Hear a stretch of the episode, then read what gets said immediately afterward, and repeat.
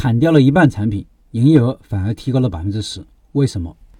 记得今年上半年我有篇文章说过，我店里做的一个挺重大的调整，就是把产品砍掉一半了，营业额丝毫没受到影响，反而提高了大约百分之十左右。其实这个事情无论是在事前还是事后，我都有一些疑惑。事前我和我媳妇纠结了蛮长时间，担心把一些产品下架了影响销量，毕竟每款产品都是精心研发出来的，每款产品都有对应的顾客粉丝。产品下架了，消费者会不会再来呢？考虑到这些事情，就一再耽搁，直到今年，感觉店里产品太多了，如同一个人的身上赘肉一样，多了难受，下决心做了。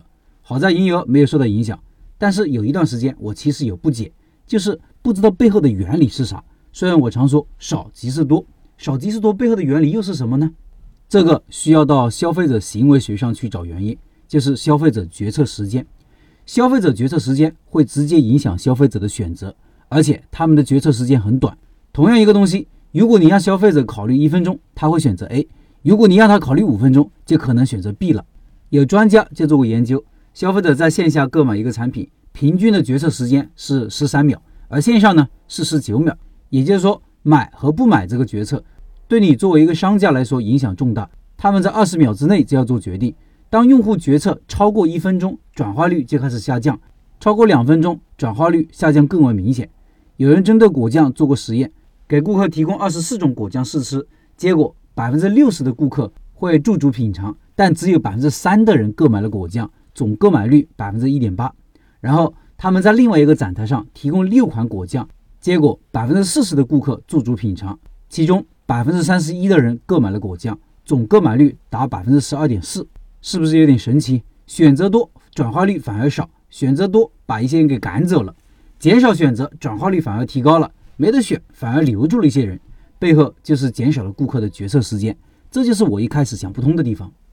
这也说明了，你让顾客选择多未必是好事，需要保持在一个合理的范围内。而且还有一个要注意的，你对于顾客的引导也很重要，就是人为的干涉顾客的选择，为顾客出主意。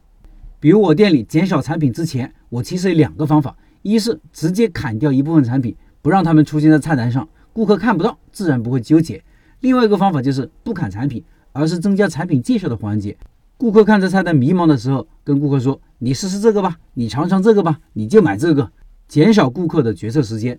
当然，对于我的店来说，综合考虑其他因素，我选择了第一种方法。但是有些老板的生意，你的产品未必很多，还在合理范围内。你可以通过主动参与顾客的决策，而不是任凭顾客自己挑选。你告诉他：“来来来，看看这个，这个产品是什么样的，有什么功能？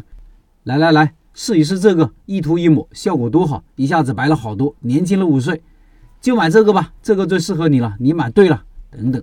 想了想，我很多时候去一家店，就因为店家的主动推荐，很快就选择了。因为平时一些小的决策，懒得动脑筋去分析，所以谁主动就买谁家的。